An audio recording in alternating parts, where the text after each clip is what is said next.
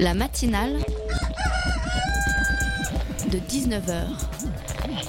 Et bah, c'est une émission qui parle de société, politique, euh, Culture alternative. On va aussi parler de sport, euh, de gens dans la rue. et l'actualité en règle générale. On va peut-être parler des corbeilles à linge pas en osier d'Auvergne. voilà, il y aura, il y aura des invités. Sociologues, des invités chercheurs. Les invités ne diront que des choses intelligentes. Ça va peut-être s'étriper un peu de temps en temps, mais La matinale de 19h, du lundi au jeudi jusqu'à 20h sur Radio Campus Paris. Toutes les bonnes choses ont une fin. Les plaisanteries, les meilleures sont toujours les plus courtes. Nos dicos regorgent de dictons dithyrambiques destinés à nous faire accepter l'unique et seule vérité de notre éphémère existence sur Terre. Eh bien oui, rien n'est permanent sauf le changement. Oui, nous sommes des nomades sur le chemin de la vie avec le présent comme unique oasis à l'horizon infini. Alors voilà, voilà. Eh bien cette matinale sera ma dernière, ultime bafouillis, fin des regards éplorés à Florian à travers la vitre. Non, non, Campus Paris, ceci n'est pas une rupture, c'est un départ. Oui, je pars, sans fumée, sans alcool. Quoique, pleine d'envie et d'idées folles, chers auditeurs, chères auditrices, je ne m'envole pas, je roule et j'emporte sur mon vélo un micro, parce qu'on ne se défait pas si vite de son addiction à la radio, car le son a ce pouvoir extraordinaire de capter la fulgurance du présent, l'image coagule l'instant, les cris figent le temps qui coule, seul le son retransmet le mouvement des secondes, seul le son diffuse les ondes de notre quotidien, traverse les murs de notre rationalité, élargissant ainsi de quelques décibels nos espaces étriqués. Et ce virus radiophonique, eh bien, c'est ici que je l'ai chopé, dans la chaleur étouffée de ce studio. Alors merci, merci Radio Campus, merci pour la confiance et pardon pour les arrivées à l'arrache et les blancs à l'antenne. Merci d'être un cocon où l'on peut tester des voix cheloues et des questions saugrenues, un laboratoire d'idées et d'expérimentation. Merci, bonne continuation et longue vibration à toi. La matinale de 19h, le magazine de Radio Campus Paris. Serions-nous trop connectés? Smartphone, tablette 4G, nous sommes en permanence joignables et abreuvés d'informations, de messages, de sollicitations, au point d'en devenir fous. Et oui, des syndicats se mobilisent pour faire reconnaître notre droit à la déconnexion. On en parle aujourd'hui dans la matinale. Il sera également question de Bruit de la ville, un festival qui nous ouvre à une autre manière de voir et de penser nos cités. Une émission saupoudrée de chroniques savoureuses et de reportages ski, concoctés comme d'habitude par Florian et toute l'équipe de Radio Campus avec beaucoup, beaucoup d'amour. C'est mon smartphone et c'est mon meilleur ami. Il est devenu le prolongement de moi-même. Il ne me quitte jamais. Je l'emmène partout. Chaque jour, je reçois 80 mails. Je passe 4 heures connecté à Facebook. Un peu de Skype. Beaucoup de tweets, de Snapchat. Je surfe, je partage, je chatte, je télécharge. Je suis poursuivi, assailli, bombardé par le numérique. Je suis accro à mes dizaines d'applis et à tous les services qu'elles me rendent. Souvent j'y pense. Comment je faisais avant? C'était un extrait de la bande-annonce de Digital Deto- Detox pardon, de Pierre-Olivier Labbé qui a été diffusé sur Canal Plus le 25 février dernier et dans lesquels le réalisateur essaye de se couper, enfin il l'essaye pas, et d'ailleurs il le fait, de se couper d'Internet pendant 90 jours. 90 jours, c'est presque mission impossible et pourtant se déconnecter, eh bien ce serait indispensable pour notre santé mentale. Un récent rapport allemand le confirme, plus plus pardon, le travail empiète sur la sphère privée, plus les salariés font état de stress, de burn-out et d'incapacité à déconnecter. Alors qu'Emmanuel Macron se réjouisse, plus besoin de travailler le dimanche ou d'abroger les 35 heures, les technologies de l'information et de la communication l'ont déjà fait. Et oui, d'après une étude de l'APEC, l'Association pour l'emploi des cadres, pour 72% des cadres, les outils numériques tendent à augmenter la, la charge de travail. Sophie Binet, bonsoir. Bonsoir. Alors, vous êtes secrétaire euh, de l'UJ... Je vais mal le dire. L'UJCT-CGT. Je suis secrétaire générale Général. adjointe de la CGT des ingénieurs, cadres et techniciens. C'est mieux dit comme ça. Et vous demandez justement qu'on reconnaisse comme temps de travail effectif le travail réalisé hors du cadre euh, légal, grâce ou plutôt à cause des technologies de l'information, c'est ça? Exactement, on a deux slogans avec cette campagne. Le premier, c'est toute connexion mérite salaire, parce que ce qu'on constate, c'est qu'il y a une explosion du travail des cadres en dehors euh, du lieu et du temps de travail euh, traditionnel. Et puis notre deuxième slogan, c'est halte au harcèlement numérique pour un droit à la déconnexion. Ce qui nous inquiète, c'est que ce qu'on constate, c'est une augmentation très importante du temps de travail des cadres. Aujourd'hui, les chiffres officiels, c'est plus de 44 heures en moyenne hebdomadaire euh, de temps de travail des cadres, sachant que la réglementation, normalement, c'est 44 heures maximum sur une durée cumulée de, de 10 semaines. Donc là, on voit qu'on est déjà au-dessus, sachant que ce temps de travail officiel ne prend pas en compte le temps de travail connecté qui est en dehors de tous les radars. Les seuls endroits où on peut le, prendre en compte, c'est les différents sondages, donc qui sont notamment réalisés par l'APEC, mais on en a également réalisé, qui sont très convergents et qui disent tous que, en gros, 75% des cadres environ disent qu'ils utilisent les outils numériques pour travailler en dehors de leur temps euh, de travail et de leur lieu de travail et que ça n'est reconnu nulle part. On a aussi des chiffres qui disent que quasiment 30% des cadres travaillent pendant leurs vacances, etc. etc. Donc aujourd'hui, ce qu'on demande, c'est qu'il y ait euh, un vrai, euh, une vraie évaluation officielle de tout ce travail dissimulé, de ce travail au noir, et puis qu'on adopte une réglementation pour protéger le temps de repos et la vie privée et garantir que tout travail mérite salaire, c'est quand même la base. Du travail dissimulé. Alors nous avons aussi ce soir Caroline Sauvajol-Rielan. Bonsoir. Bonsoir. Alors vous êtes professeure à Sciences Po Paris et aussi à l'ICD. Vous dirigez Socomen, donc un cabinet de conseil en gestion de l'information en entreprise justement. Et donc vous avez travaillé sur ces, sur ces concepts, enfin sur cette idée de déconnexion et aussi d'infobésité. Alors vous pouvez nous en dire un petit peu plus? Qu'est-ce que c'est que ça? Alors l'infobésité, euh, c'est le fait de recevoir plus d'informations qu'il n'est possible d'en traiter. Euh, ça concerne effectivement les salariés et principalement les cadres, euh, dont on sait qu'ils reçoivent aujourd'hui 10 fois plus d'informations qu'il y a 10 ans et qu'ils en produisent chaque année 10% de plus. Hmm. Hein, donc euh, il y a tous les effets, j'ai effectivement travaillé sur les effets de cette surcharge informationnelle, dont on sait qu'effectivement, elle a des effets sur la productivité de l'entreprise, elle a des effets sur donc, une perte de productivité qui est aujourd'hui estimée à quasiment 30% du temps de travail d'un cadre. C'est-à-dire qu'à cause de cette surcharge d'informations, on est moins productif. Exactement, parce qu'en fait, on est interrompu euh, constamment dans nos tâches. Et donc, effectivement, on sait par exemple qu'aujourd'hui, le nombre de tâches moyennes d'un cadre, c'est 68 tâches par jour. D'accord? On est quasiment revenu à un travail industriel à la chaîne, euh, non plus euh, euh, comment dire manuel à la chaîne, mais intellectuel à la chaîne, avec le même, la même répétition, le même cadencement, etc. Donc une baisse de productivité très importante, une baisse de l'innovation aussi, puisque cette surcharge informationnelle surstimule notre capacité d'attention réactionnelle, mais atrophie notre capacité d'attention endogène nécessaire à la, réflexion. Hein. donc baisse de productivité, baisse de l'innovation mais aussi euh, des risques sur le processus décisionnel. Pourquoi? Parce que les cadres attendent toujours le dernier moment avant de prendre une décision et ils cherchent toujours à s'entourer d'un maximum d'informations avant de décider. Et donc, il y a une forme de paralysie de l'action. Et puis, bien sûr, tous les risques psychosociaux. Euh, pourquoi? Parce que cette surcharge, elle génère un stress très important, effectivement, chez les cadres aujourd'hui. Parce que le sentiment d'incapacité à suivre euh, génère effectivement une frustration, un découragement, un stress qui peut aujourd'hui, on le sait, aller jusqu'au burn-out et le cabinet Technologia euh, disait il y a peu de temps que le nombre euh, de Français euh, dans la classe active en risque élevé de burn-out s'estimait à 11% quand même, effectivement, des salariés. C'est pas mal, quoi. Et, vous, Sophie Mine, vous avez aussi vu ces risques cette, de, de cette surcharge, notamment en termes psychosociaux. Vous avez travaillé là-dessus? Oui, exactement. En fait, ce qu'on constate, c'est un double problème. Euh, le premier, c'est que les technologies se traduisent par une intensification du travail et une augmentation de la charge de travail, pour ce, que vient de décrire Caroline. Euh, en moyenne, un cadre, il est interrompu toutes les 4 minutes. Donc, quand on est au boulot, on ne peut plus se concentrer, euh, faire un travail de réflexion construit, prendre des initiatives, etc. On gère l'urgence, le quotidien. Et du coup, c'est pour ça que le temps de travail à l'extérieur du lieu et du temps de travail traditionnel explose, parce que pourquoi est-ce qu'un cadre ramène du travail à la maison? Parce que c'est le seul lieu où il peut enfin être au calme, se concentrer, faire ses tâches et faire baisser la pression au travail. Euh, très souvent, par exemple, euh, un cadre commence sa semaine pas le lundi matin, mais le dimanche soir à 17h. Ça lui permet comme ça euh, d'arriver le lundi matin en ayant traité ses urgences, ses mails du week-end, en ayant fait sa liste de priorités, checké son agenda, etc. Et donc du coup, le lundi matin, il peut être un peu plus détendu, un peu moins sous pression. Donc on voit bien que les technologies ont un double impact. Non seulement ça augmente l'intensification du travail euh, sur le lieu de travail, mais du coup ça permet de déporter euh, le travail à la maison et d'augmenter le, temps de travail pour que les cadres puissent faire face.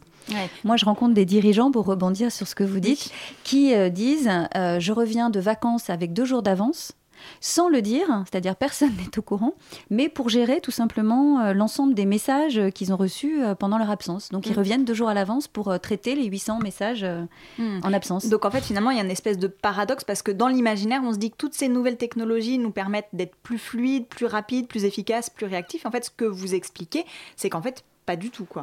Effectivement, c'est un paradoxe parce que normalement, ces technologies doivent le permettre, justement, plus de souplesse dans l'organisation, plus de collaboration, euh, une organisation moins verticale, etc. Euh, le problème, c'est comme il n'y a aucun débat collectif sur ces nouvelles technologies, euh, on a aujourd'hui des effets pervers et on ne peut pas en discuter collectivement dans l'entreprise. Nous, ce qu'on demande tout simplement, c'est qu'il y ait une négociation sur ces questions-là dans l'entreprise, que d'abord, on fasse un état des lieux, des usages, et donc, effectivement, on puisse quantifier le nombre de mails en moyenne qui est reçu par un cadre, le nombre d'informations à traiter, qu'on se rende compte qu'effectivement c'est intraitable, euh, qu'on mette en place euh, des dispositifs pour qu'ils reçoivent seulement les informations nécessaires, et puis de l'autre côté qu'on quantifie également le temps de travail en dehors de tous les canteurs euh, pour regarder comment est-ce que on empêche et qu'on protège la vie privée et le temps de repos des cadres, et puis comment est-ce qu'on garantit le salaire. Hmm. D'ailleurs, il y a des entreprises qui essayent de mettre déjà en place des choses. J'ai lu que je crois la Sodexo avait essayé de limiter les mails. Enfin, je ne sais pas exactement. Est-ce que vous, vous avez vu, euh, Caroline Il y a différentes initiatives. Ce qui est certain, c'est que euh, notamment les initiatives sur la journée sans mail, qui est souvent la journée euh, du vendredi, euh, ça fonctionne pas. hein. Pourquoi? Parce qu'en fait, très concrètement, les salariés mettent leur mail dans une boîte euh, brouillon, et puis le lundi matin, vous plantez tout, effectivement, les, les systèmes d'information de votre entreprise, parce que tout le monde envoie ses mails entre Mm. 8h et 9h. Donc très clairement, c'est le genre d'initiative qui est un petit peu inutile, parce que ça ne modifie pas les relations de travail. Je crois que ce qui est important de noter, c'est qu'en fait, les technologies, euh, pour moi, ne sont pas responsables en tant que telles de la situation. Ce qui se passe, c'est la mauvaise utilisation euh, des technologies qui a changé effectivement les relations de travail. Ce est- C'est-à-dire, pardon, mauvaise utilisation, c'est quoi? Exactement, une utilisation excessive. On observe que les nouvelles technologies ont extrêmement renforcé les individualismes dans l'entreprise. Donc aujourd'hui, on nous dit que la valeur ajoutée dans l'entreprise, c'est le collectif. Mais de fait, les technologies ont renforcé euh, un management extrêmement individualisé. C'est-à-dire euh, bah, c'est-à-dire que par exemple, euh, vous voyez quand euh, avant on avait une réunion de service, par exemple le lundi matin, et on partait sur euh, tout le service partait euh, euh, sur un travail d'une semaine à partir euh, d'informations délivrées le lundi. Et puis quand il y avait une urgence, effectivement, on se refaisait une réunion. Aujourd'hui, tout change deux heures après la réunion. Hmm. Vous arrivez à une réunion à 9h, vous n'avez pas lu vos mails entre 8h et 9h, il se peut que euh, la base d'informations que vous aviez soit déjà erronée. Ouais. Et donc effectivement, on ne sait plus, euh, tout est mouvant. euh, Tout est dans le changement perpétuellement et euh, ça a renforcé les individualismes. Et d'ailleurs, la messagerie électronique est responsable, on le sait, d'une forte dégradation des relations au travail Et d'une baisse de confiance euh, dans le travail. Donc un premier conseil, vous voyez, pour un manager d'équipe, c'est effectivement de lui dire, quand il est sollicité euh, par quelqu'un de son équipe qui remet en cause le travail d'un autre ou qui euh, se met en avant, c'est, on parle de ça à la prochaine réunion de service. Il faut réintroduire le collectif, Mm. ça me semble être totalement prioritaire. Hmm. D'ailleurs, on voit de- dans certains chiffres des sondages, alors il- il- que en fait finalement, ça ne facilite pas le travail collectif. Alors je lis Non. donc euh, toujours Mm. dans, dans l'étude de l'association pour l'emploi des, des cadres de la PEC, ils sont 53% estimés que la connexion en dehors du temps de travail ne facilite pas le travail collectif ni les relations à 58%.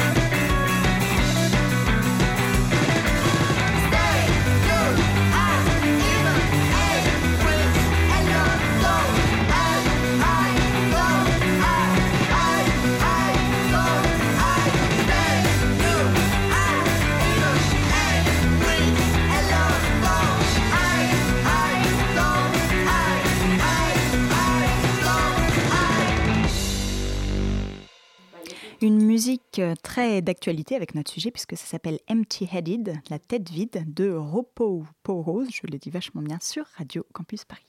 La matinale de 19h du lundi au jeudi jusqu'à 20h sur Radio Campus Paris. Et nous sommes toujours en compagnie de Sophie Binet et Caroline Sauvageol-Rialan pour parler du droit à la déconnexion. Alors finalement, en fait, on se rend compte que cette surcharge informationnelle, eh bien, ça transforme complètement, c'est ce que vous, me disiez tout à l'heure, euh, Caroline euh, Sauvageol-Rialan, la notion même de travail, en fait. Complètement. Euh, qu'est-ce que le travail? Est-ce que le travail, c'est le présentéisme? Alors oui, bien sûr, parce qu'à partir du moment où on est présent, effectivement, on est mis à la disposition. Donc c'est la définition traditionnelle euh, du travail. À partir du moment où on est présent dans l'entreprise, euh, c'est euh, le travail. Maintenant, effectivement, les outils technologiques nous permettent de travailler en dehors de l'entreprise, mais est-ce que répondre à un mail, est-ce que répondre à un SMS, ça peut être considéré comme du travail? Oui, c'est du temps, mais euh, voyez, à quel moment? Alors, les entreprises, certaines entreprises vont euh, vous dire un cadre euh, est au forfait, un cadre est à la mission. Il n'est pas à l'heure. Et donc, effectivement, la question, c'est il est naturel, c'est le, le, corollaire, si vous voulez, de son autonomie dans le travail, le fait de répondre et d'une relative liberté, le fait de répondre le soir, effectivement, à ses emails. Euh, la réponse, elle n'est pas satisfaisante. Pourquoi? Parce qu'aujourd'hui, le problème, il est totalement collectif. Donc euh, voilà, il faut s'interroger sur euh, redéfinir ce qu'est le travail et puis travailler sur mm, l'organisation des conditions de travail pour faire face à ces évolutions technologiques qui aujourd'hui nous envahissent particulièrement. pour vous, finalement, Sophie Bier, vous me disiez, c'est quasiment plus du travail, mais de l'esclavage aujourd'hui. Oui, parce que ce qui fonde justement la différence entre le contrat de travail salarié et l'esclavage, c'est que la mise à disposition du salarié, elle, est temporaire et elle est définie de façon claire dans le contrat de travail avec euh, une borne de début, une borne de fin. Euh, et puis après, quand le salarié rentre chez lui, il est libre de, lui-même, de sa personne. Là, on arrive à des situations où le salarié, et en particulier les cadres, euh, doivent être en permanence disponibles. Et s'ils n'ont pas répondu à une information un dimanche ou un samedi, ça va être une catastrophe. Et on a des employeurs qui reprochent ça à un certain nombre de cadres. Donc on a arrive à un détournement fondamental euh, de, des garanties et des droits fondamentaux du, salarié. Donc c'est pour ça que euh, pour nous, l'enjeu, c'est bien de mettre en adéquation le droit du travail, le code du travail qui est très clair sur cette question-là, avec les pratiques générées par euh, les, outils numériques. Et nous, on pense que la nécessité aujourd'hui, c'est d'avoir une réduction effective du temps de travail des cadres qui est beaucoup trop élevé, y compris pour le... On n'est pas loin du 8 mars, donc on s'intéresse enfin à la situation des femmes. Nous, on, s'y intéresse tous les jours. Euh, et notamment, la question du temps de travail pour les femmes mm. cadres, c'est très important, euh, puisque c'est à l'origine pour beaucoup du plafond de verre, où on a des femmes qui sont beaucoup plus sous pression que les hommes, euh, puisque non seulement elles doivent gérer leur boulot, mais elles doivent gérer le soir les tâches ménagères qui sont essentiellement assumées par les femmes. Mm. et donc, on a des femmes qui, au boulot, sont soumises à une intensification du travail très importante, qui négocient avec leur employeur pour pouvoir partir, par exemple, un petit peu plus tôt le soir ou le mercredi, et qui sont les premières à se remettre au boulot le soir à la maison à 21h ou le week-end, une fois que les enfants sont couchés. Donc cette question de la réduction du temps de travail, c'est un enjeu pour l'égalité femmes-hommes et pour permettre d'avoir une société plus égalitaire où les femmes comme les hommes peuvent aussi s'occuper des enfants, euh, etc. Mmh. Et, et, ça passe par quoi? Ça passe par une loi? Ça passe, il faudrait interdire. Euh, comment est-ce qu'on peut du coup euh, limiter l'impact de ces eh bien, technologies Aujourd'hui, de... par exemple, très concrètement, la France a été condamnée par euh, l'Union européenne sur le, la question des forfaits jours, puisque on a une législation sur les forfaits jours qui ne permet pas de garantir le respect des temps de repos de, des salariés et le respect du décompte horaire euh, en termes de, temps de travail. donc la France a été condamnée en 2011. Depuis, la Cour de cassation a cassé et condamné un certain nombre de branches, donc aujourd'hui huit branches dont les accords sur les forfaits jours ont été condamnés, donc ils sont en train de renégocier. le problème, c'est que le Code du travail aujourd'hui n'est pas adapté sur la question du forfait jour et qu'il faut le changer. Et donc là, le ministère du Travail euh, doit comprendre que c'est le législateur là qui est interpellé, qui doit se mettre en conformité avec le droit international et le droit européen. C'est quand même dingue que la France aujourd'hui ne respecte ni les normes internationales de l'OIT sur le temps de travail, ni les normes européennes sur le temps de travail. On est en infraction. Mmh. Donc là, par exemple, concrètement, il faut agir au niveau législatif. Mmh. Euh, ensuite, nous, ce qu'on demande, euh, c'est que le législateur dise de façon claire que euh, la, réglementation en matière de temps de repos et de temps de travail, euh, elle s'applique aussi au temps de connexion. C'est une évidence, mais il faut peut-être mettre un petit peu les sous-titres pour les employeurs, de façon à ce qu'il y ait des plages de trêve de mail et de déconnexion qui soient organisées pour respecter le droit au repos des salariés. Et vous, Caroline Sauvage-Rialan, vous êtes d'accord avec cette approche? Pour vous, il y a aussi un problème français par rapport à ça? Oui, alors je partage tout à fait euh, l'avis de Sophie Binet en ce qui concerne euh, le problème des femmes. Et d'ailleurs, je vous renvoie à l'interview qu'il y avait eu euh, de M. Sibéras, l'ancien patron de la NDRH, récemment, qui effectivement avait dit que le corollaire du fait pour les femmes de partir pas trop tard le soir, c'était de se remettre à répondre à ces mails après avoir couché les enfants. Donc la question qu'on peut se poser, c'est est-ce quand est-ce qu'on va avoir le droit véritablement de dormir mmh. hein, Puisqu'on peut considérer voilà, que euh, finalement, on va devoir être connecté euh, jour et nuit, pour peu qu'on ait une activité à l'international, par exemple. Euh, voilà. Donc oui, ça me semble être une problématique effectivement très importante. Temps de travail, oui, mais moi je crois aussi beaucoup au rôle des entreprises pour trouver des solutions par rapport à la surcharge informationnelle. Et là, les solutions, elles peuvent être, elles ne peuvent être que collectives et organisationnelles et culturelles. Qu'est-ce que je veux dire? Euh, elles, peuvent, elles ne peuvent être que culturelles. Pourquoi? Parce qu'effectivement, en France, on a cette culture d'un présentéisme très très fort. Et si vous rajoutez à ça, effectivement, euh, l'utilisation, euh, le blurring, c'est-à-dire le fait de travailler en dehors de votre temps de travail à la maison pendant les vacances ou dans les transports, bah, effectivement, c'est une sorte de présentéisme qui, qui est absolu, qui est définitif. C'est plus du présentéisme, là, du coup. Voilà. Hum. Bah, c'est une forme de, euh, voilà, de travail en continu euh, et on peut se demander à quelle heure effectivement on arrête. Donc, mais dans les autres pays, on ne fonctionne pas comme nous. Dans les pays anglo-saxons, par exemple, effectivement, la culture, c'est de la séparation entre la vie privée et la vie professionnelle.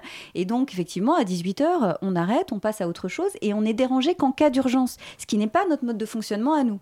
Notre mode de fonctionnement à nous, c'est effectivement rester le plus tard possible le soir par principe. Donc je crois qu'il faut changer effectivement notre euh, approche par rapport au travail. Et puis, et puis encore une fois, les solutions, elles sont organisationnelles, c'est-à-dire qu'effectivement, elles sont collectives et organisationnelles, c'est-à-dire qu'il faut replacer euh, les enjeux de l'information au sein de l'entreprise, à quoi ça sert. Voilà. Et elles sont euh, collectives, c'est-à-dire que aujourd'hui, ce qui se passe en entreprise, c'est que quand quelqu'un communique plus vite, plus fort, plus souvent, eh ben, c'est le règne du plus disant et non pas du mieux disant. Donc c'est totalement paradoxal. Il faut euh, redéfinir euh, les règles de nos échanges. Euh, et ça, ça ne peut s'appliquer qu'à une organisation euh, donnée. On ne communique pas de la même façon euh, chez Microsoft et, on et, et chez L'Oréal. On ne communique pas de la même façon dans un groupe de BTP où les gens ne sont pas connectés et ne travaillent pas en face d'un ordinateur pour effectivement une partie du personnel. Donc les solutions, elles ne peuvent être, si vous voulez, qu'organisationnelles et culturelles. Donc ça, c'est absolument essentiel et, et, il faut que les entreprises trouvent en elles-mêmes le moyen d'organiser, de réorganiser euh, la gouvernance de leur information en interne. Mmh. Alors effectivement, on sait que les chartes, par exemple, de communication, notamment de gestion du mail, fonctionnent quand même globalement assez mal. ça, ça fonctionne pas. Peut-être qu'il faut passer au niveau du dessus, dont parle souvent Emmanuel Ray, hein, et je trouve ça très intéressant, c'est-à-dire le règlement. Voilà, ça c'est une, une piste qui Au peut niveau être du règlement de, C'est-à-dire des sanctions. Des- Exactement. C'est un règlement, voilà, c'est-à-dire des sanctions. Euh, chez Microsoft, par exemple, alors en même temps, ils vendent leurs solutions, donc euh, ce qu'ils proposent euh, est, est- aussi intéressé, bien sûr. Mais c'est assez intéressant. Moi, j'ai rencontré quelqu'un chez eux qui m'a dit j'ai envoyé un mail un samedi matin. Je sais que la règle, c'est pas de mail le week-end, et tout le monde lui est tombé dessus. Et tout le monde lui a dit c'est inacceptable. On n'envoie pas de mail le samedi matin. Dans une autre entreprise, on aurait dit oh là là, bravo, vous travaillez le samedi matin. Vous voyez Hmm. Donc voilà, les solutions, elles Il faut sont, euh, changer notre manière de, de- de voir les choses. Quoi. Complètement. Sophie Binet, vous voulez ajouter Oui, euh, nous, ce qu'on souhaite faire, en fait, c'est pouvoir ouvrir une négociation dans l'ensemble des entreprises sur cette question-là et que cette négociation, elle se fasse sur la base d'un diagnostic des usages et du vécu des cadres par rapport aux outils numériques. Donc, on a construit une consultation euh, qu'on met à disposition des cadres. Donc, cette consultation, elle est disponible sur Internet et puis aussi sur papier euh, sur le terrain, euh, de façon à ce que, enfin, on puisse mettre des mots et évaluer euh, l'usage et la pratique dans l'entreprise parce que on a plein de ressentis. On sait que c'est un énorme sujet. Depuis qu'on a lancé notre campagne, on a énormément de retours, donc on sait que ça fait écho. Mais par contre, le diagnostic clair sur euh, quels sont les problèmes, quelle est la situation, etc., il est à construire. Et donc nous, ce qu'on souhaite, c'est construire ce diagnostic dans chaque entreprise pour pouvoir ouvrir une négociation sur cette base et trouver des réponses.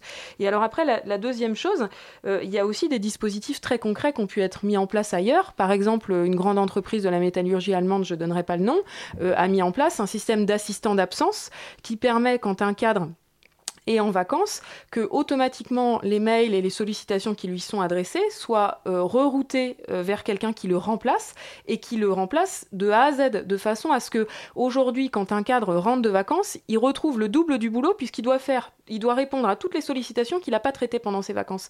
Là, l'objectif, c'est de permettre que quand on rentre de vacances, on rentre à zéro, pas avec 15 jours de retard à rattraper. Et ça, par exemple, ces, ces solutions, c'est assez assez, simple. facile à mettre en place. Ça paraît assez simple. Il faut juste revoir l'organisation du travail et garantir justement la continuité et le remplacement euh, des salariés qui sont en vacances. C'est quand même la base. Très bien. Et, et, euh, pour compléter sur cette initiative que je trouve également très intéressante, cette entreprise allemande, elle a rajouté, euh, à mon avis, quelque chose de très important, c'est que les mails, donc quand vous êtes en vacances, les mails sont transférés à votre remplaçant, mais moi je travaillais pas différemment quand je travaillais il y a 20 ans. C'est-à-dire si j'étais absente, mes Oui, dossiers ça, étaient transférés à quelqu'un d'autre, tout simplement, en mon absence. Mais en plus, euh, le système d'information fait que euh, vous ne recevez pas ces mails. C'est-à-dire, vous êtes vraiment en Mhm. vacances. Donc, vous ne recommencez pas, vous recommencez à zéro dans le sens où vous ne recevez de toute façon pas ces mails pendant vos vacances. Et donc, bah, quand vous revenez, euh, vous euh, avez une réunion, on vous dit où on en est, mais vous repartez vraiment à zéro. C'est-à-dire, vous n'êtes pas obligé de revoir le passé. Et euh, ça, c'est une forme de lâcher prise. Il faut être bien conscient que les cadres aujourd'hui sont ambivalents par rapport à cette connexion. Beaucoup Mhm. de cadres vont vous dire, mais moi, je veux savoir ce qui se passe. Bien Il y a sûr. une forme voilà, de volonté de contrôle, de ne pas perdre pied. Et donc, je pense qu'il y a aussi une partie psychologique euh, dans cette euh, connexion et ce présentéisme et le blurring. Et il faut que les cadres aussi euh, acceptent de lâcher. Et notamment, l'étude de l'APEC dont vous parliez a bien montré l'ambivalence des cadres par rapport à cette surcharge euh, informationnelle, puisqu'ils ont du mal à lâcher. hein. Ils, ils pensent que, à la fois, ça augmente leur temps de travail, mais en même temps que ça améliore, que ça améliore leur productivité, ce qui en fait est faux. Et ils pensent également euh, que ça leur permet de mieux organiser leur travail. Oui, donc il faut aussi que nous, chacun à notre échelle, on apprenne à lâcher prise. Merci beaucoup Sophie Binet et Caroline Sauvageollerie-Alland d'être venues. Alors je rappelle que vous êtes secrétaire de la branche cadre et ingénieur de la CGT, secrétaire nationale générale plutôt, et que vous êtes, Caroline Sauvageollerie-Alland, professeure à Sciences Po et à l'ICD. Merci d'être venue sur Radio Campus Paris.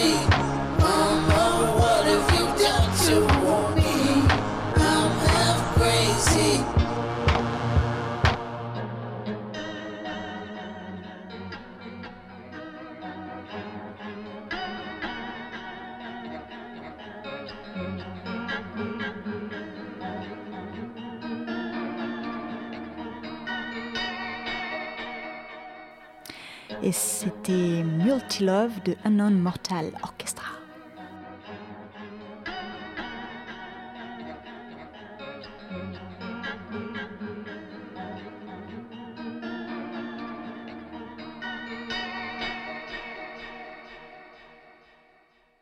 La matinale de 19h sur Radio Campus Paris.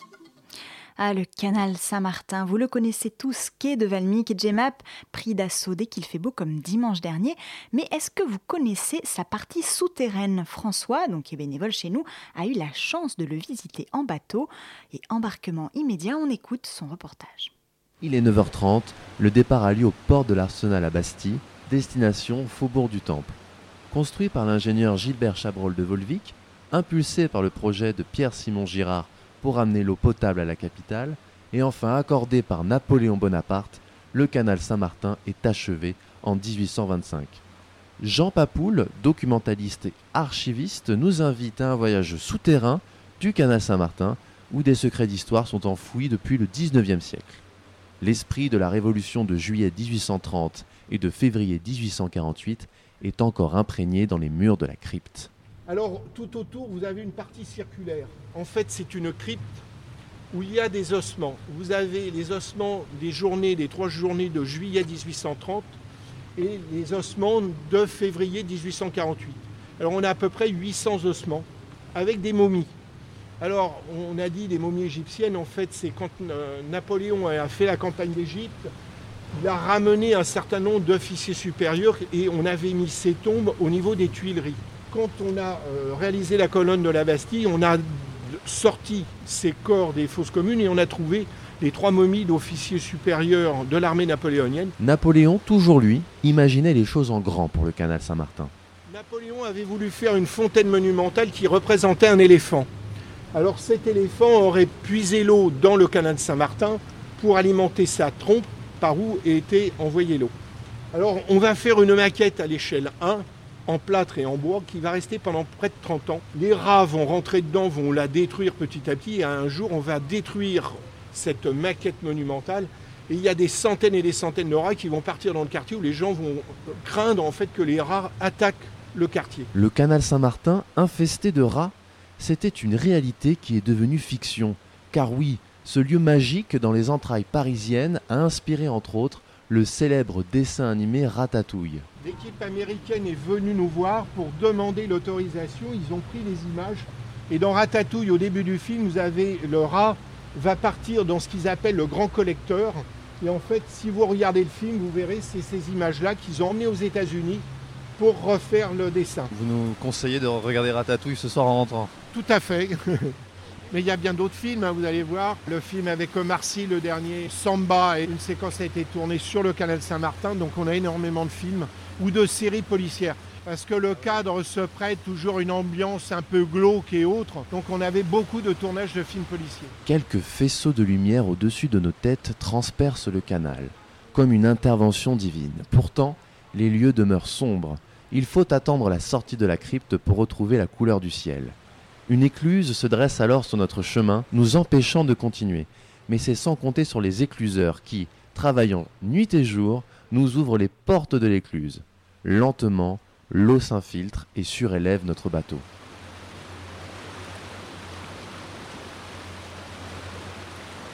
Peut-on être emporté en cas d'accident? Impossible, c'est une question d'équilibrage des plans d'eau. Il n'y a jamais eu, mais il peut y avoir un débordement. C'est pour ça qu'en fait, on a des éclusiers qui travaillent 24 heures sur 24. Un exemple, sur l'eau, vous avez un orage violent. Vous avez une masse d'eau qui va arriver sur Paris. À ce moment-là, les éclusiers, par des jeux d'ouverture des vannes, vont évacuer l'eau vers la Seine. Dans l'eau, le canal Saint-Martin cache des secrets moins nobles. C'est pendant plusieurs mois de chômage hivernal que les marins travaillent au nettoyage. En septembre, fin septembre, octobre, novembre, décembre 2015, on fait ce qu'on appelle un chômage. Alors un, chômage, c'est qu'on va mettre à sec soit un canal, soit une partie de canal, pour remettre en état en fait des éléments. Là, on en est à plus de 10 ans. Donc vous avez des caddies, vous avez des coffres forts, vous avez de tout. Pas de voiture sur le canal Saint-Martin, on en avait sur Saint-Denis. Pas des caddies, on a des grenades, euh, on a de tout. Paris, c'est trois principaux canaux. Le canal Saint-Martin, le canal Saint-Denis et le canal de Lourdes. Ils représentent à eux trois 130 km de voies navigables remontant jusque dans l'Aisne. C'est-à-dire que même à 108 km de Paris, si vous naviguez sur le canal Saint-Martin, eh bien oui, vous serez encore à Paris. François Leroy pour Radio Campus Paris.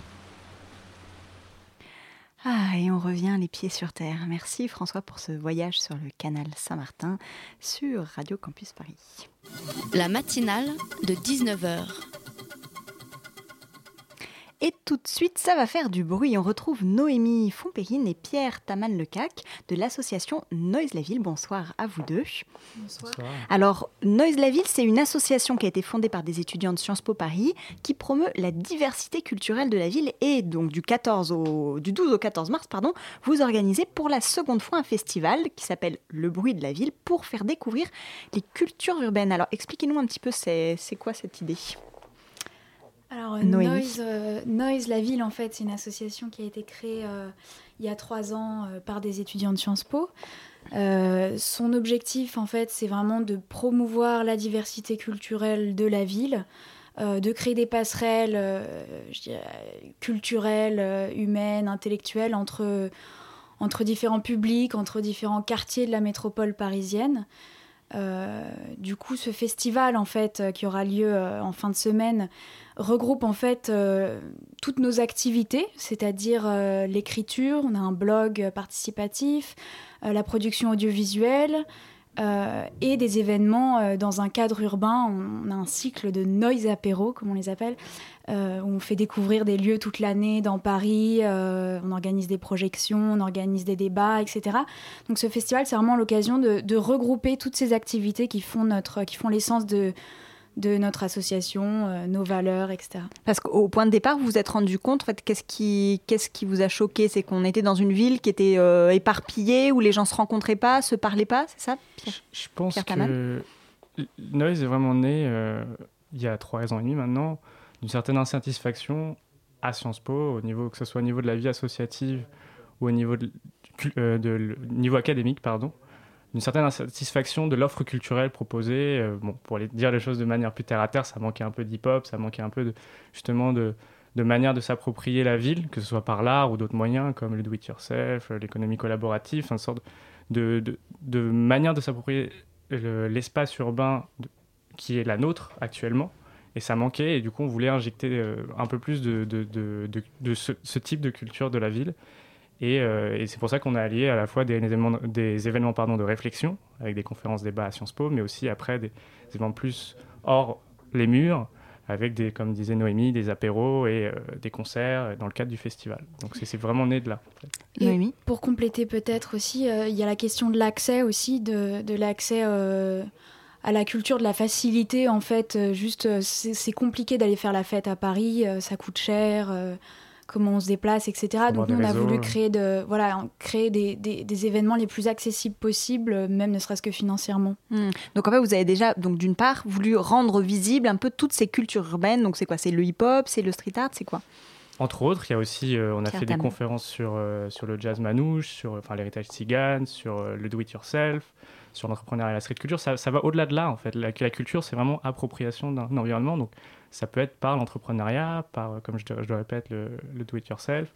Euh, c'est plusieurs formes de s'approprier euh, la ville. Et, je pense que on, essaie de plus en plus de se développer avec justement ce festival. Et c'est vrai que notre public quand même reste étudiant, c'est des étudiants de franciliens. Et quand, quand Noémie disait l'accès, c'est vraiment typiquement en étudiant de, je sais pas, de province qu'on arrive, on, est- on vient étudier à Paris, on n'a pas les réseaux, on n'a pas les, les connaissances, même si avec Facebook ça se dilue un peu ce, ce, ce problè- cette problématique-là. C'est- Nous, on essaie vraiment de, de se dire, voilà, on n'est pas condamné à prendre des pintes à 7 euros dans le quartier latin et qu'on peut essayer de, de vraiment découvrir des lieux atypiques dans Paris, que ce soit des squats d'artistes, euh, des Mm. fabriques de quartier ou euh, des incubateurs d'entreprises sociales. Et c'est vrai que la ville de Paris a cette particularité-là. Enfin, moi, je viens de région, et c'est vrai que quand on arrive, on subit un peu la ville parce qu'on connaît pas, parce que euh, on se retrouve dans les quartiers effectivement où c'est cher, et, et c'est une ville qui est assez, euh, euh, qu'il faut effectivement s'approprier. Effectivement, une ville et, et, euh, j'irais même au-delà, la métropole parisienne, parce que c'est vraiment notre terrain de, jeu, entre guillemets. Et euh, moi aussi, je viens de province, il y en a beaucoup aussi à Sciences Po qui viennent de province, et c'est quand même de là d'où on vient. Et, euh, et c'est un public, entre autres, mais aussi le public germano-pratin, etc., qui, euh, qui au départ euh, rechignait un peu quand on disait euh, oui, on va faire euh, notre festival. Donc l'année dernière qui était à Saint-Denis, cette année c'était à Saint-Ouen. On a encore euh, des remarques euh, sur ah mais c'est loin, euh, alors qu'en fait euh, c'est littéralement de l'autre côté du, périphérique. C'est juste un pas à faire. Et, et en fait, il y a des barrières symboliques énormes. Et ça, notre objectif, c'est vraiment de- d'essayer de les déconstruire aussi. Quoi. D'accord, oui, effectivement. Donc cette année, la plupart des activités seront à Saint-Ouen, c'est ça? C'est divisé en deux. À- en fait, c'est sur trois jours. Il y a le premier jour euh, à Sciences Po, avec euh, la masterclass introductive de notre parrain du festival Youssoufa. Après, il y aura des activités au sein de Sciences Po, qu'on appelle la, campus party. Et après, un apéro au Shakiraï, euh, dans le, dans le 18e, avant justement la journée de clôture à Saint-Ouen. Mais c'est assez équilibré, en fait, entre plusieurs zones, le 7e, le 18e et Saint-Ouen. Donc investir euh, la ville euh, au fur et à mesure. Est-ce que vous pouvez un peu nous décrire qu'est-ce qui va être, quels vont être, pardon, les événements un peu phares de ces jours, euh, trois jours qui arrivent là? Euh, alors, c'est une programmation qui est très riche. Euh, on commence le jeudi soir donc avec une euh, masterclass euh, du rappeur euh, Youssoupha, donc une, une grande figure du, du rap français, avec euh, un débat avec le public organisé. Euh, donc ça, sera un peu l'événement inaugural. Ensuite, le lendemain à Sciences Po, donc la, campus party, il va y avoir euh, le Comedy Club de Sciences Po, une conférence sur la culture sneakers, euh, du hip-hop, des projections. Donc c'est aussi très divers. Le soir, l'apéro Shakiraï, en fait, il va y avoir une projection, la remise des prix d'un concours photo, des mix, du hip-hop, de la danse. Il y et, la euh, performance de VLP, voilà. le collectif Vive la peinture, qui, qui fait du street art depuis des décennies maintenant, mais qui, qui nous fait l'honneur de- d'investir le Shakiraï. D'accord. Et, euh, et main-d'œuvre aussi le lendemain d'ailleurs. Ok. Donc il nous, il nous accompagne un peu sur la durée du festival, donc ça c'est aussi une nouveauté. Euh, et après le lendemain à Saint-Ouen, c'est aussi euh, une, une journée assez, assez riche entre une partie sur l'espace public euh, dans le quartier de Joliot-Curie. Donc là ça va être une block party. Euh, comme on les entend, donc c'est-à-dire vraiment euh, dans l'espace public en extérieur avec euh, des DJ sets, euh, euh, un, un terrain de foot, euh, des sandwichs, enfin des, Des performances de graphes. euh, des perfor- voilà. des DJ sets. Donc oui, des activités tout, au long, tout au long du week-end pour, do it euh, yourself, voilà. pour mettre euh, la ville à l'honneur pendant trois jours.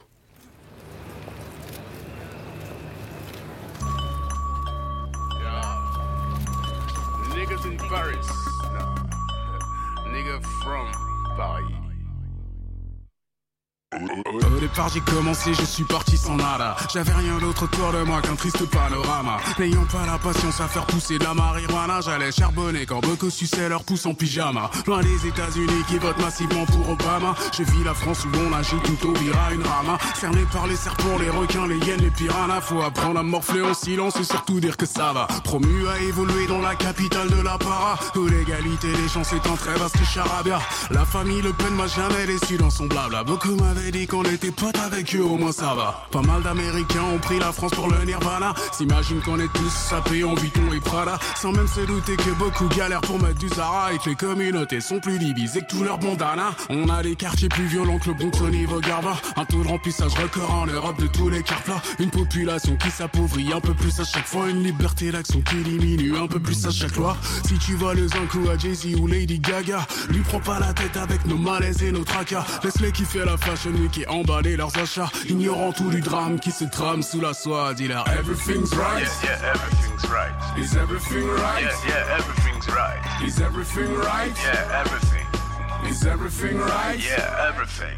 Is everything cool? Yeah, yeah, everything's cool. Ladies, everything cool? Yeah, everything's cool. Is everything cool? Yeah, everything. Is everything cool? Yeah, everything.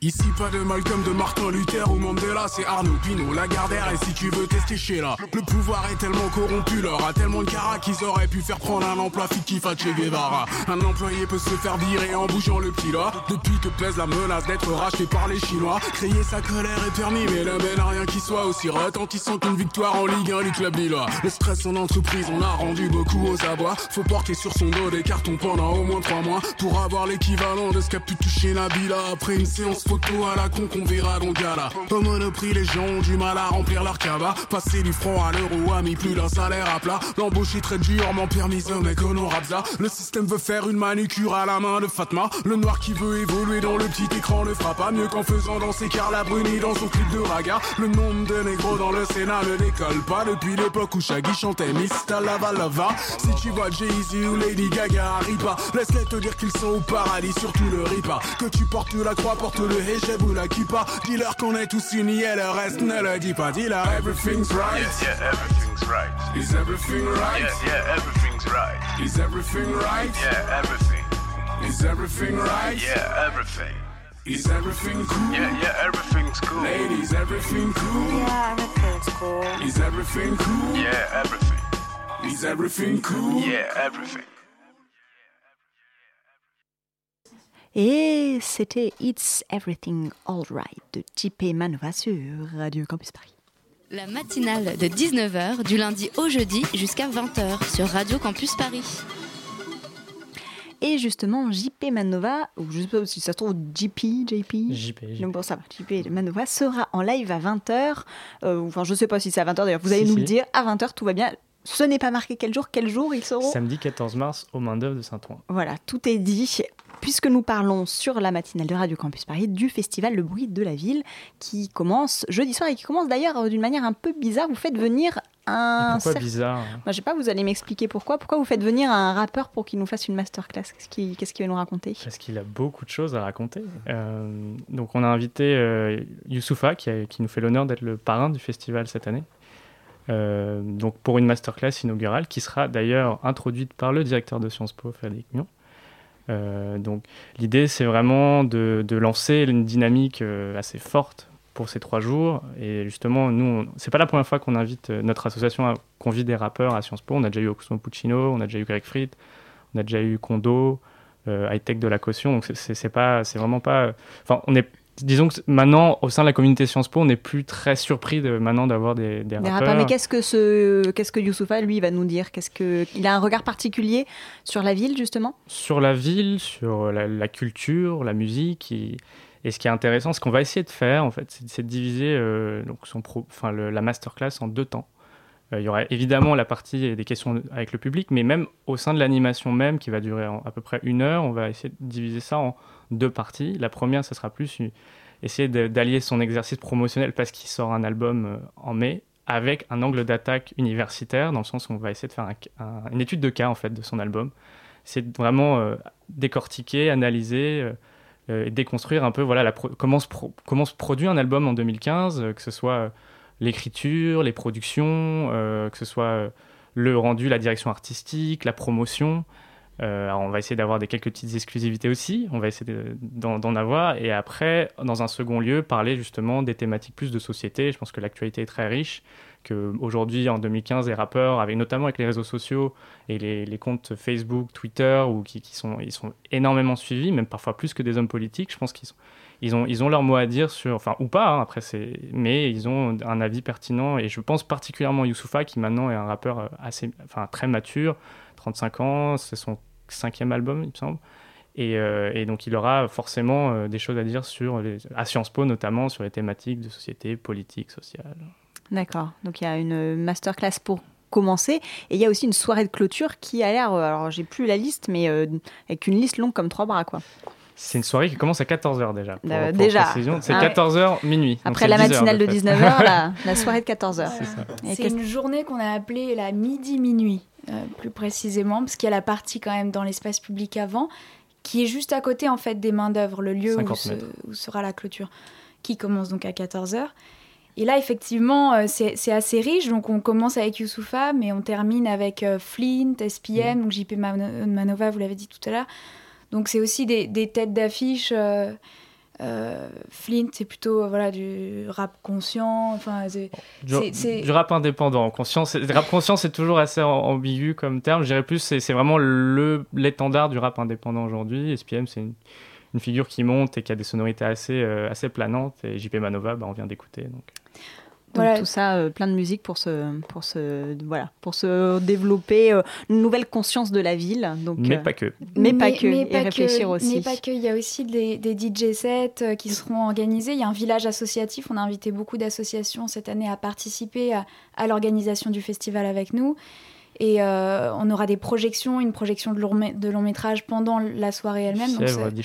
D'accord. Voilà, donc ça va être une Et- soirée très riche. Et euh, toutes les informations seront disponibles sur votre site, donc de l'association Noise le, le bruit de la ville, pardon, avec www.noise-laville.fr. très bien. Et Et ben notre page Facebook Noise la ville aussi. Très bien. Merci beaucoup Noémie et Pierre Taman d'être nous. venus nous présenter ce festival. Donc si vous ne savez pas quoi faire à partir de jeudi soir, rendez-vous à Sciences Po Paris et aussi à Saint-Ouen. La matinale de 19h, le magazine de Radio Campus Paris. Du lundi au jeudi jusqu'à 20h. Il tout saute, il éternue, il se mouche, il se gratte. Vous ne voyez pas tout, chers auditeurs, mais il est bien là. Il est devant son micro. Et de quoi vas-tu nous parler ce soir, Hugo? Bonsoir Lorraine. Cette semaine, euh, je vais t'amener faire un petit tour avec les auditeurs au, au cœur du vice. Au cœur du vice, mais c'est toutes les semaines avec toi. Ah, je t'en prie. Cette semaine, en effet, j'ai visité pour vous l'exposition Les bas-fonds du baroque, la Rome du vice et de la misère, qui se tient au Petit Palais jusqu'au 24 mai prochain. L'exposition présente 70 toiles grand format ainsi que quelques sculptures et gravures révélant la face obscure de la Rome fastueuse de l'âge baroque du XVIIe siècle. L'exposition part d'un constat remarquable. La Rome de cette époque, sous l'égide triomphale du pouvoir papal, n'est représentée dans les expositions qui lui ont été consacrées que sous un angle favorable et bienveillant où luxe et splendeur tenaient le devant de la scène. Et le petit palais s'oppose à cette image d'épinal en expliquant clairement que la fresque se doit d'être plus complexe que ça. Ainsi, pour la première fois, c'est l'envers du décor de cette Rome splendide qui sera en haut de l'affiche. Fini les strass et les paillettes de l'élite et place à la grossièreté et aux excès du peuple. Les mendiants, les buveurs, les tricheurs, les courtisanes et les diseuses de bonne aventure jouent les premiers rôles de cette exposition. Toi aussi d'ailleurs, non? Alcool, sexe, violence et croyances hérétiques. On a vraiment l'impression de découvrir le sommaire d'enquête exclusive, là. Bernard de la Villardière est peut-être même d'ailleurs le commissaire secret de cette exposition. Mais malheureusement, et c'est ça la déception, c'est que le Petit Palais n'est pas apparu à la hauteur de son racolage médiatique. Pourtant, vous le savez, notamment toi Lorraine, j'en parle assez dans cette chronique, je suis passionné par la représentation artistique du vice. Les œuvres qui mettent à nu le côté malsain de l'être humain, son penchant bestial, naturel et instinctif, m'apparaissent euh, la plupart du temps succulentes. Elles sont souvent extrêmement crues, puissantes, dégénérées, poignantes, troublantes, dégoûtantes. Enfin, dans tous les cas, elles appellent à une réaction émotionnelle forte. L'indignation, la colère, l'extase ou la jouissance refoulée. Elle ne laisse pas indifférente, quoi. Et puis souvent aussi, elle nous ramène à ce que nous semblons être finalement de dégueulasses primates surdoués. Bah seulement toi, ça. Malheureusement, les œuvres présentées au Petit Palais, malgré toutes leurs qualités esthétiques et techniques indéniables, ne portent pas cette sauvagerie, si ce n'est la scène de sorcellerie de Salvador Rosa, une peinture qui représente de manière crue et rude la pendaison d'une diseuse de Bonaventure. Toutefois, l'exposition du Petit Palais se démarque par une scénographie paradoxale remarquable, puisqu'elle contextualise le visiteur dans une antre splendide pour lui montrer des toiles sordides. À noter également le troublant jeu de miroir de la dernière salle d'exposition qui déboussole les badauds.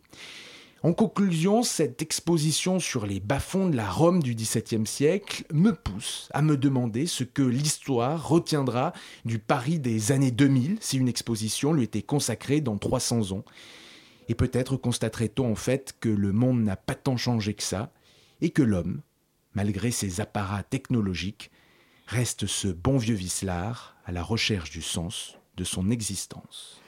Quelle réflexion philosophique, Hugo. Merci. Mais en tout cas, effectivement, nous sommes tous des bons vieux vicieux et vicieuses. Et moi, chers auditeurs vicieuses et vicieuses, je vous laisse. Et c'est pour ça que j'en profite soir. pour te couper la parole. Et au nom de Radio Campus Paris et de tous nos collègues et amis en face de la vitre, on tient à te remercier grandement, fortement pour ton implication, ton talent et tout ce que tu as fait pour Radio Campus Paris qui te Ah. doit beaucoup. Trop gentil. Heureusement que ça se voit pas que je suis rouge à la radio. Bon voyage. Et vous retrouvez tout de suite la bouquinerie sur Radio Campus Paris.